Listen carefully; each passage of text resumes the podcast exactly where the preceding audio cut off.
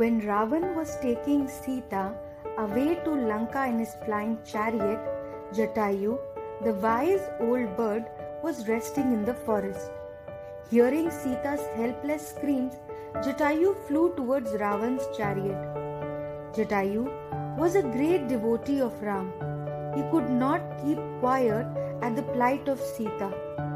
Although the wise bird knew that he was no match for the mighty Ravan, but he was not afraid of Ravan's strength, even though he knew that he would get killed by obstructing the path of Ravan. Jatayu decided to save Sita from the clutches of Ravan at any cost.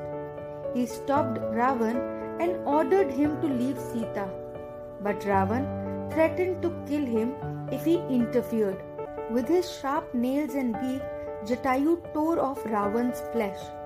Ravan took out his diamond studded arrow and fired at Jatayu's wings. As the arrow hit, the frail wing tore off and fell. But the bird continued fighting. With his other wing, he bruised Ravan's face and tried to pull Sita from the chariot. The fight went on for quite some time. Soon, Jatayu was bleeding from the wounds all over his body. Finally, Ravan took out one huge arrow and shot Jatayu's other wing as well.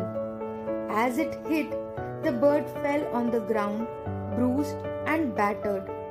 Jatayu wanted to meet Ram in his last moments.